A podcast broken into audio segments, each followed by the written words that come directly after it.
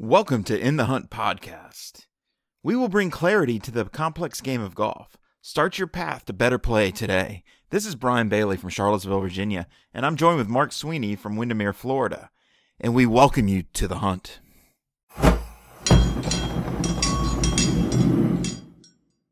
Welcome back to In the Hunt. Uh, this week we're going to do something a little bit different. Uh, due to the worldwide shutdown, uh, thanks to the coronavirus, uh, we're going to go ahead and create a roundtable. Um, we were planning on talking about the Players Championship, and that's not going to happen because they only played one round. Uh, so what we're going to do is we're going to introduce our, our coaches roundtable, and I think roundtables are important as a coach to broaden your experiences and to help you become a better coach. You need to surround yourself with a bunch of like-minded individuals that will push you, that will challenge you, and make you better coaches. And this is one roundtable I really rely on. So the first person is, of course, our co-host Mark Sweeney. How are you doing today? I'm doing good, Brian. Thanks. Yeah, it's been a weird week uh, without any golf to watch or any new developments in golf. So I think there's stuff we can talk about as far as uh, practicing and preparing over the next couple months while people are getting ready for the next tournament. Yeah, it's really definitely a weird feeling speaking with a bunch of players that are strung out all over the world, uh, basically kind of in limbo, trying to get better. So when the seasons do kick off again, they'll be up and running. Um, so, uh, like I said, today's episode will really uh, focus in on performance and how to get ready in this off-season part or uh, extended off-season. Um, we have two coaches that are joining us from across the pond, uh, fitting for uh, the St. Patrick's Day. Uh, first, we have the Englishman, Jamie Donaldson, uh, putting coach uh, inside of England, an Aimpoint senior um, coach. How are you doing today, Jamie? I'm good, thanks. greetings from the UK, and obviously we're all experiencing similar sort of times right now. So interested to see the, the way this all pans out for us. All right, he's, you can see he's the happy one. And then from that, from that, we're going to jump over to Gareth. Gareth, uh, he's joining us from Ireland. Um, once again, a coach, Aimpoint instructor, but really does a lot of work um, with with studying the, how people learn and, and how the brain works. So, Gareth, welcome. Brian, thank you, and uh, Fáilte Asira, hello from Ireland. It's uh, it's been the quietest St. Patrick's Day I've ever experienced here, um, but I'm hopeful that maybe this is just what we need to do right now to get through what's going on. Let's all do it together and, and come out the other end. And in the meantime, let's record some great material. sounds good. Sounds good. So uh, let's jump right in here into our first question, and we'll start with Mark Sweeney. Um, in, in kind of your experience, do players focus on the right things when they try to improve their performance? Uh, what are your thoughts on that? Well, I mean, I see it all the time. I ask players kind of what they're doing when they're when they're not with me. You know, when I haven't trained them, they sometimes they'll go away for a month or two and come back, and you ask them what they're doing, and it seems like a lot of times they're just doing either drills they're comfortable with or a drill they saw online or something. But it rarely seems like there's a plan for uh, developing certain skills. Um, it, it's pretty rare that I see a player who actually says, "Yes, here's a certain skill I'm trying to develop." I'm going to work on drills that contribute to developing that over the next three months, and I'm going to actually track what's going on. It tends, it tends to be much more kind of band aid fixes, whether it's full swing or putting or changing their putter or changing their grip. Um, it doesn't seem to be uh, as a, um, a, a clearly defined strategy to improving their game. So a lot of times, more so treating symptoms, something's going wrong, and fix the symptom instead of maybe even digging down and figuring out what the root cause is and, and moving on from there. Yeah, uh, definitely. I mean, it, it takes it takes um, commitment, and it, it takes uh, you know you have to build a plan and, and understand what you're trying to change and why, and you've got to give it time. There's there's not a whole lot of things that you can change instantly with golf. You can make things bad really quickly, but you can't really uh, improve them really quickly. Generally, it usually takes a commitment of you know three to six months to really, really permanently change a performance metric. Very good. How about, how about you, Jamie? Uh, any insights on this? Yeah, you know, I see there's a lot of fads and there'll be people trying things because they see it work for someone else. We've seen a lot with, um, you know, grip changes. Uh, also, you see it in the equipment market where someone wins one week using a certain style of putter, and then you've got a lot of people trying it.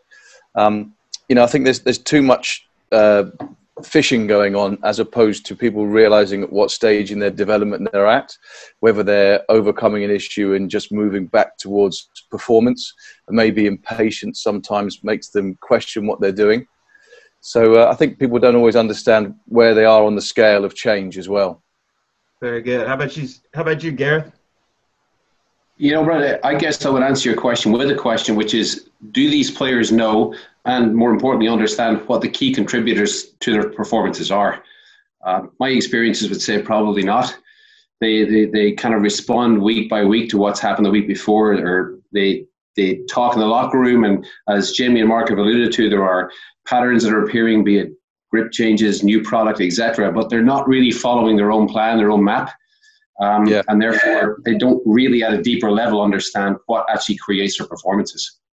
And you know, just sorry to jump in. It, it's also the the urge for performance, that the the instant instant um, change.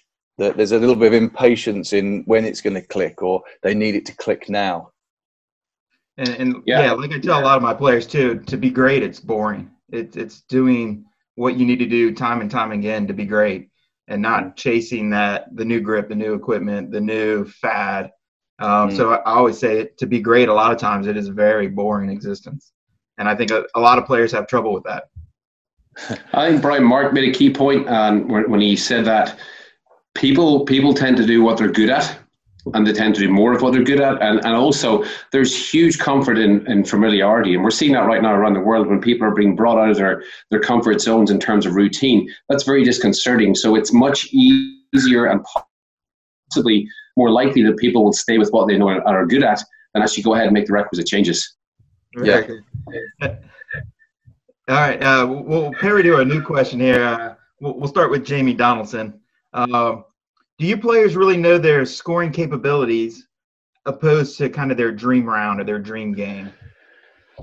Uh, I think they don't know, and obviously um, the the first thing that uh, really uh, alerted me to that was was GameForge um, and the kind of what we call the DNA of scoring, um, being able to understand chances uh, created and the conversion rate of them. If we look purely at putting, um, I think uh, when you when you speak to players, um, there's always a story involved with their performance. There's a time when they putted great, or there's a there's a memory of holding maybe a couple of long putts to momentum going, or they'll, they'll do things at certain times and then attach uh, perhaps a feeling to that or a or, or an awareness. Um, and being able to just boil down from putting how many chances you create and your conversion rate on those has been extremely telling for me. Um, I think there's there's too much story involved. Uh, so yes, having a having a, a DNA of scoring and, and having the facts and the average facts, not the weekly facts or the, the, the couple of great rounds, when you can mix it up with good and bad rounds and, and have a season average, um, I think you can really look into that. So, so when you get that email from your player, go, I got this figured out. I just shot 500 today and then you kind of look at it and go, yeah, but you made every putt, and you know, yeah. but your averages say that's not going to happen again. So and and to be fair, with everyone's looking to average out, aren't they? And and you'll have good weeks and you'll have bad weeks, uh, but perhaps you know maybe a quicker answer to the question was they remember the bad, they remember the the great, but the average is really what we're interested in. Very good, Gareth. Uh, any insights on the kind of the disassociation between what how they're playing in a in the great round? Uh, I guess, Brian. I think people will tend to overestimate how close they are to maximizing their scoring capabilities. Um, one is a self-protection mechanism whereby they don't really want to admit they are X distance away from it, and also because maybe they don't know how to interpret or analyze the data that you know up until now GameForge has, has this this is this hasn't been available to us. We haven't had this situation where we can look at this week on week and start to compile the average, as Jimmy said, and, and work off that and say, well, here's what we need you to do based on this. We can get you to your score, your current scoring capabilities. That's not to put people in a box and say that it is their scoring capabilities. It's just their current scoring capabilities. And I think that's important as well. Yeah, I, yeah. I, I, think, I think GameForge has done a really good job on that for me as well. Just um, saying that there's kind of guardrails you got to stay between, and and you can't be super strong in one thing and expect to be world's best. You got to be really good at a lot of things. Now you can mm. be superior at one thing, but other things have to support that. It, you can't have these big gaps. You can't be a great ball striker and not be able to putt, or a great ball striker and can't can't chip very well you know you have to be adequate enough to kind of to move the chain, and that's what I really learned inside of GameForge is it's the the pathway to be great is not that big. It's really kind of threading the needle. And uh, I think for a lot of players, kind of like Jamie said, when they when they have that great round, they think they got it solved, and you're kind of like that's just a bit of an outlier. Uh, Mark, you have any insight? Yeah, I mean, when we talk about averages, what a lot of people don't realize is that a top 10 in the world player is only about a half a shot better than your average tour player per round. Um, so overall, they're, they're not dramatically better on average. Uh, they just have the ability to go low more often. They, everybody's got their good rounds and their bad rounds. And as Jamie said, I never get too worried about a single round or even a single tournament. Um, and you can't be too reactionary worrying about just a bad tournament because we see every single player does that, with the exception of Tiger Woods in his prime. Uh, was the only guy that was top 10 every time he played ever in history, probably.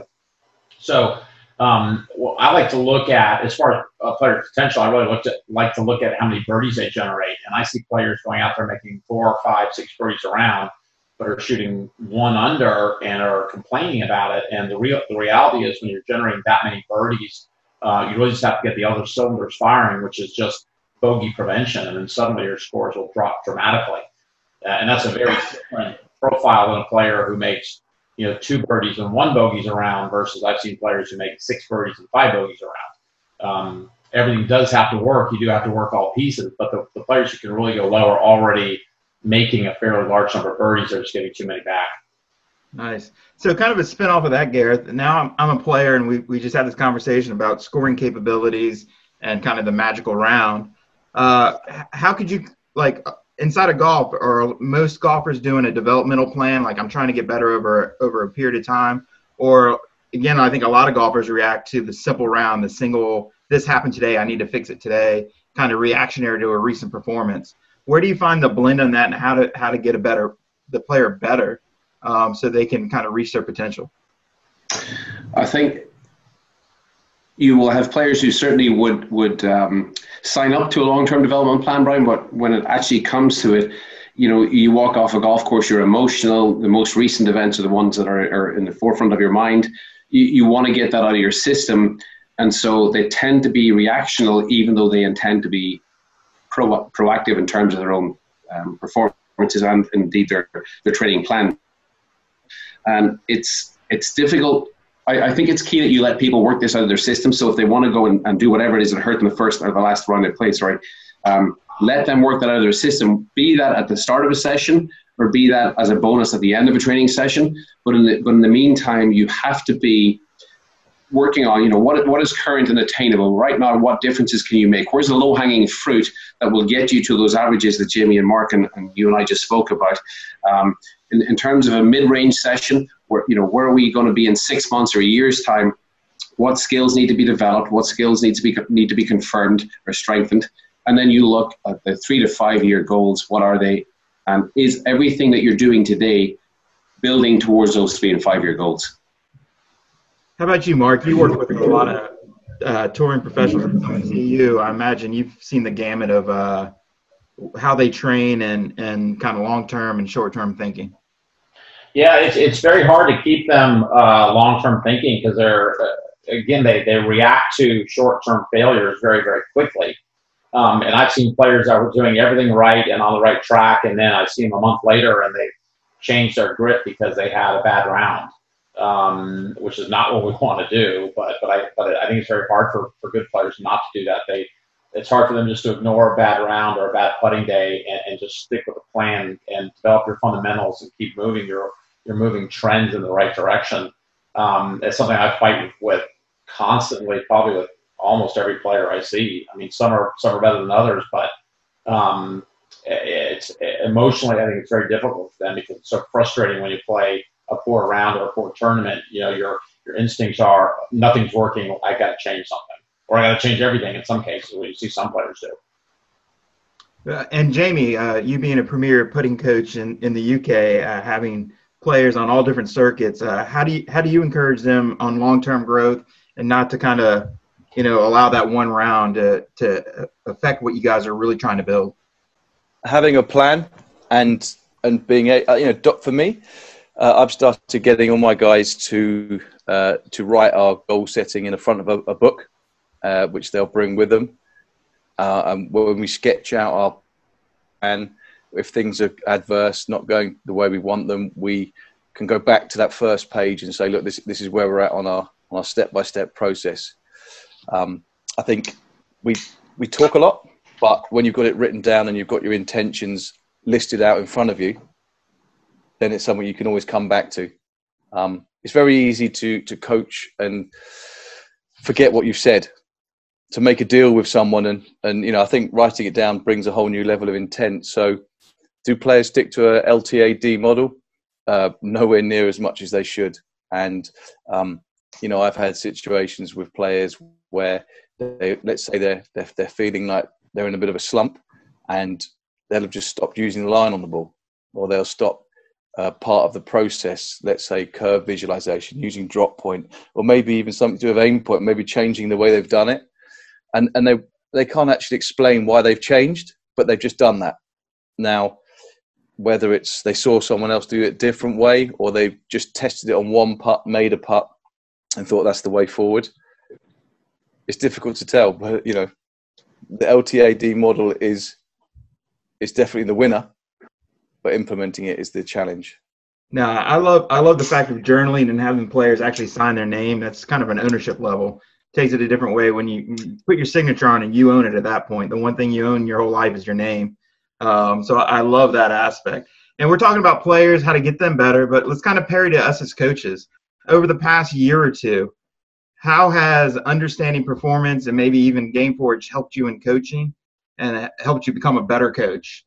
Uh, we'll go ahead and start with Mark Sweeney, one of the inventors of GameForge. Ah, yeah. Well, I um, uh, it, it completely completely transformed me as a coach because um, prior to GameForge, very very few, if any, of my students would actually keep any kind of stats or metrics. Um, even the even you know outside the PGA Tour where they're kept automatically, but even then they wouldn't look very often. They would maybe just look at rankings, which is dangerous to look at. Yeah, I had no you know I had no insight into what what was happening when they were gone, and and they'd come back and they'd shoot one over par and complain. But you, as a coach, you don't know. You don't know it's a ball striking problem, a putting problem, a scrambling problem. You just don't know. Um, and so with GameForge now, it, it, sheds light on all that. And so I start every single session looking at the metrics that we've been targeted for our long long term growth and making sure they're still moving in the right direction. And as long as the kind of month to month average is moving, then then we stick with the plan. Um, that's something I never did before because I didn't have any visibility into tracking somebody's growth on, a, on an individual skill level or an individual metric. Um, but it's also made my coaching much more efficient where if somebody's just having a problem, you know, with putts inside six feet, we just go work on that. We don't waste our time on something that they're already uh, have a strength in. Very good. How about how about you, Jamie? Well, I've got to say this because because Mark and you are there, but it's it's been huge for me. Um, and you know, pretty much exactly what Mark said. But for me, uh, personally, I've started to band the different putts. So before putting was just putting, and it was just that's what stroke looks like, that's what speed looks like, that's what start line looks like, and and for me, putting was probably extremely one dimensional. But but now that we're looking at whether it's um, putts for par or putts for birdie inside eight feet, putts for birdie from nine to twenty feet, um, they they there's a different value to them in my opinion, and certain putts need more technical correct. Uh, some need better aim. You know some need the whole lot to work well. So being able to take the skill of putting and to now uh, to, to break it up into different uh, pieces of the same jigsaw has been uh, key for me. Um, like mark said you know we, we might just be working on the 7 to 12 foot putt for par if a player's got a good birdie conversion rate but when they don't chip inside six feet they're not converting the next putts a 7 to 12 foot putt for par is a very different feel from a nine to 20 foot putt for birdie. However, historically, we've always tilt people the same way. Um, you know, one of the tests I do with uh, using GameForge is I will look at their impositions, which is the amount of shots they hit inside 20 feet, and and subsequently their putts for birdie, and I'll lay them out on the green, and I'll say, go for your life, see what you can make. Now, if you know, once they've once they've made those putts, theoretically we're let's say five or six under par now from them Now it's time to play some chip and putts.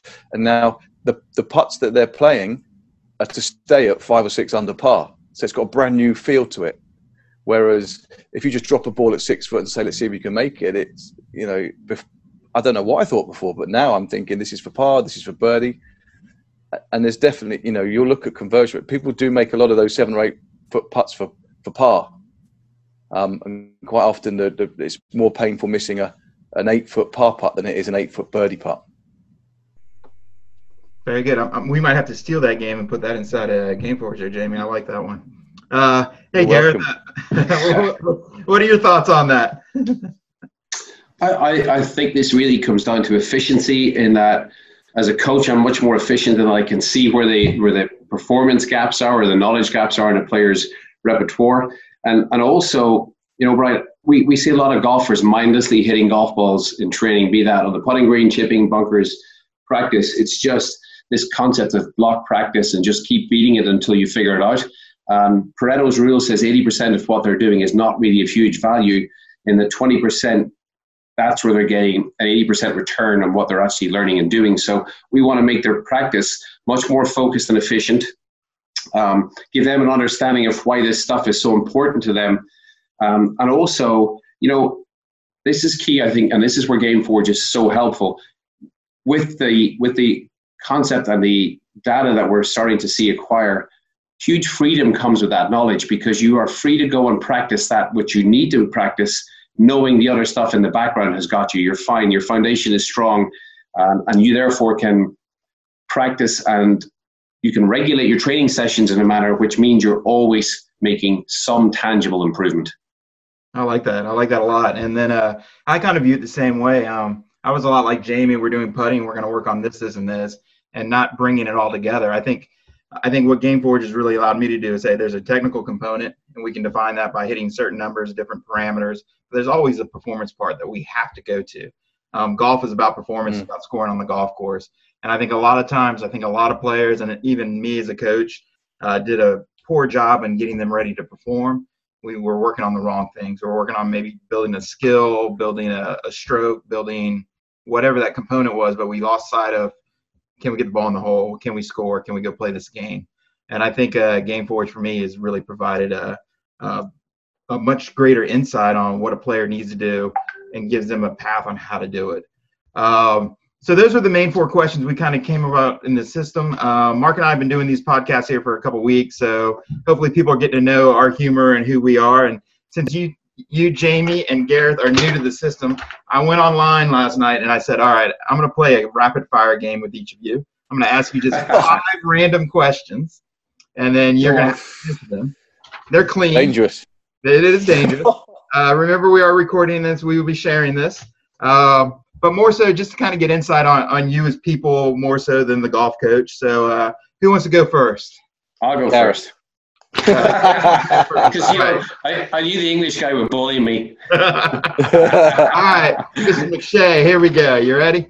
I'm ready. First question, fill in the blank. I want to travel here in the next 12 months. Antarctica. Anywhere. Somewhere. Antarctica. Stop bullying him, Jamie. Your questions are coming. Sorry. All right, question two. Gareth, say something cool. Something cool. Very good. All right, Jamie's going to be so much more fun. All right. Oh my uh, God. Are, are, are you a firm believer in asking permission or begging forgiveness? Begging forgiveness. Easy. Easily, man that has a pub two, two, doors down from his house. I get it. Uh, from a scale one to ten, how good a driver of a car are you? I'm going to say ten, but the people in the road around me are saying one. One. Very we'll go ahead and av- and again, she go to show you averages. He's a five. Be careful with average. Uh, what book are you reading right now, and any suggestions for people to, out there to read since they're going to be kind of a quarantine here over the next couple weeks? Um, uh, I'm reading two books right now. I'm reading George Orwell, 1984, and I'm reading a book called Failure, which is um, by a scientist who, who explains how important failure is for scientists for scientists and science to keep making progress. Um, both of them I can I can really highly recommend. After that, you know, reading is such a personal thing. I'll wait for your. br- You know what, Brian? I'll wait for your book to come out and I'll plug it all day. Coming out any week now. Hold on. All right. All right, Jamie, are you ready? Yep. Jamie Donaldson, you are standing at a bar. What is your go-to order? Beer. Yeah, nice. Certain certain flavor, Any, uh, uh, all of it. all of it. Fair Yeah. enough. Uh, what is your favorite holiday? At Sweeney's house. I mean, Yeah. when I go to the conference working, I like, a lot of beer also. is it the Windermere Wine and Dine? you see this, uh, the wine and dine. All right. All right, Jamie, describe yourself in three words. Wow. That's one word. Oh God. Um, I'll do that, Brian. If Next you want. question, please. wow. I'll come back to you on that We'll, one. we'll circle back. All right, being, being a good Englishman, what is your favorite type of tea? Oh, it's got to be PG tips. All right, very good. All right, um, question. For, you want to? You got three words yet, or you want to come back? No, come back to that one. All right. Not clean. question five. What what movie, no matter what's happening in your life, when it's on, you see it, you sit down and start watching. Step Brothers. Step Brothers. All right, and, and since everyone is kind of locked down as well, do you have any streaming suggestions for uh, people over the next couple weeks? Easy. Don't do it, Jamie. I, I'm, I'm going to tell you now that um, I just watched a, a series on Netflix called Daybreak, which is a an out. Oh my god, it's really not the best time to be talking about this, but it's like a apocalyptic outbreak film. but it's funny. Again, like we said at the beginning, he's the happy one. Um, Uh, very good, uh, Mark Sweeney. You I, I have, no, go. I've got I've got my answer. I've got my three words. Let me hear it. Describe me in three words. Dealing with it. Nice. Mark Sweeney, you have any uh, things you want to close up here before I shut the show down? No, I think the biggest thing for, for players to remember and coaches too is, is don't get so reactionary to um, short term failures, and you really have you really have to have a solid plan, not just a let's get your swing better, get your numbers better, um, but very clear performance metrics, which has to go deeper than just scoring. Everybody wants to score better, but you have to be able to break that down into the components and see which component is holding you back, and then have a plan that attacks that, and then monitor that over time. If you're not monitoring over time, you don't know whether you're being successful or not. Nice, Like- Jamie. Some uh, closing arguments here, and make sure Well, you plug yourself. Yeah, I just put my hand up, but I just realised we're on audio. Um, I, I, technique alone doesn't get it done. That's That was it. almost three words too. That would have been perfect. Get- That's Garrett, my message. Do you have anything for us? There's, I think, locked up. Yeah. Garrett? He's on full lockdown. He's on. Full lockdown. The Oh, pubs very are good. closed and the, and the country has come to a halt. they just shut down the internet in Ireland. Tragedy. Here, here at first, it shut down the internet in Ireland. Here, um, we want to welcome, thank everyone for uh, uh, joining us uh, in the hunt. I want to thank Jamie Donaldson, Gareth McShay, uh, Mark Thank Sweeney, you. as always, um, as we uh, kind of make light of a tough situation that we're all in. Um, we look forward to hearing from you next week. Uh, keep sending ideas of different show topics. Uh, we definitely are going to have time to kill, so let us know. And I want you to make sure you reach out and find Jamie Donaldson in Europe, uh, Gareth McShay in Ireland, and of course, you have Mark Sweeney and Brian Bailey here in the States. Thank you all again. Thank you very much. Stay safe.